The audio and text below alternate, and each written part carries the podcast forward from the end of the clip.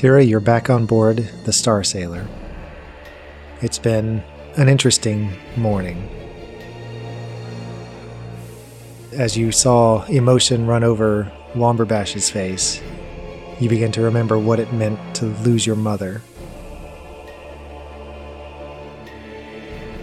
Standing on the deck of the ship as it begins to pick up speed and move away from this remote location, you begin to think of the many memories you have of your mother and what she means to you. And as, especially now as you're approaching home once more, they crowd in even more closely. You find yourself unconsciously holding your stone. And you begin to hear whispers in your mind of a familiar voice of Balrina, your mother. Which it's a little push of the magic inside you, of that music, twisting it and shaping it to open the door just enough. It feels like you could actually summon her and be able to speak with her. And that fills you with a sense of protection and of love and of courage that you've not felt until now. And perhaps one of the things on your mind is how to use this power for the good of the others that you love. And now, as you are exploring the music inside of you, you begin to think, well, why couldn't I? Why couldn't I shape the magic, ask my mother to help those that I love most? And a green flash passes over your eyes. Little tinge, a hint of green that was not there before. And now you are level 10. so let's read through or go over the things that you're going to pick up at level 10 as a barbarian. Okay. All right. So at level 10, my uh, my proficiency bonus and my uh, rage damage remain the same, as do the number of rages that I can um, go into, I suppose, in any given day. But the main thing of note is I pick up my path feature, and there are actually two parts to that.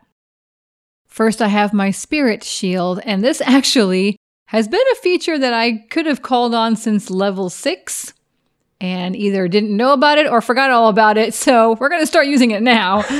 um, beginning at level six, the guardian spirits that aid you can provide supernatural protection to those you defend.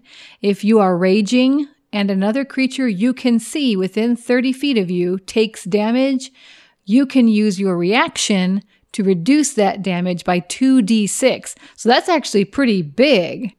I mean, if someone's taking a, a good amount of damage, I can potentially prevent. It's not the same as healing. It's more on the front end. I can prevent the damage from happening. Up to 12 points of damage, I can basically take away. That's significant. Yeah. So that's awesome. Um, when you reach certain levels in this class, you can reduce the damage by more 3d6 at 10th level. Which Ooh, is so, where you are now. Okay, great. So I just passed by that stupid 2d6 nonsense. We're going to go straight to 3d6. So 3d6 at 10th level and by 4d6 at 14th level. So more to look forward to there. The other path feature I pick up is Consult the Spirits. And I like this one. At 10th level, you gain the ability to consult with your ancestral spirit. When you do so, you cast the augury or clairvoyance spell without using a spell slot or a material components. Uh, that's important to me. I think that's really, I'm really excited about that because Tira is not an inherently magical character. So any kind of spell has never been open to me before. So that's exciting. Rather than creating a spherical sensor, this use of clairvoyance invisibly summons one of your ancestral spirits to the chosen location. Wisdom is your spellcasting ability for these spells. After you cast either spell in this way, you can't use this feature again until you finish a short or long rest.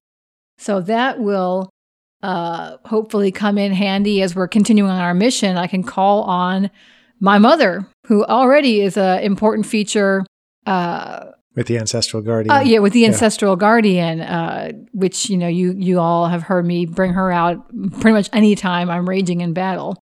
So I'm looking forward to uh, really playing with that a bit. Yeah, great. Let's go ahead and roll for your hit points. Alrighty, got my D12 here. Let's Yep. see what we and then get. you'll add your Constitution modifier on Oh, top. I rolled a two. Stupid. So your floor is seven. oh well. Okay, so I had 11.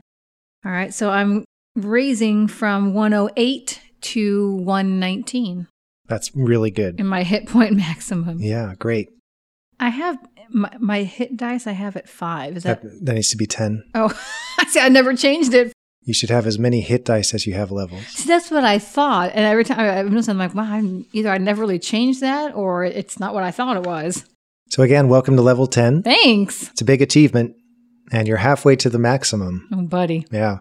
But I think you're seeing your skills growing along the way. I think we are definitely seeing your comfort level with the game and with Tira growing. It's just fun. I've never seen a barbarian at high levels.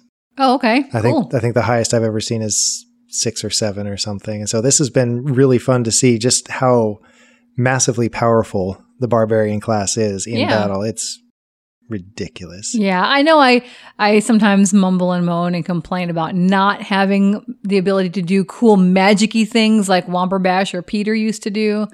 Um, but I mean, Barbarian has some pretty wicked stuff at her disposal. Yeah, So- it's kind of like, you know, if we had a power outage, if magic just went kapoof and was completely gone, Womberbash would be hurting. True. Farron would still have her fighting abilities, but her spill side would also be gone. You, no problems whatsoever. Yeah, it would be business as usual. that's right. So I've been very happy to see the development of Tira from the very first time that we recorded your Meet the Barbarian episode all the way up until now. It's been a great road. So thanks for being a part of the game and thanks for making it to level 10. Yeah. All right, stackers, you know what to do. If you want to talk to us, we'd love to hear from you on Twitter and Instagram at stackodice, or you can email us at stack.o.dice at gmail.com. And we look forward to seeing you next time right here at Stack of Dice.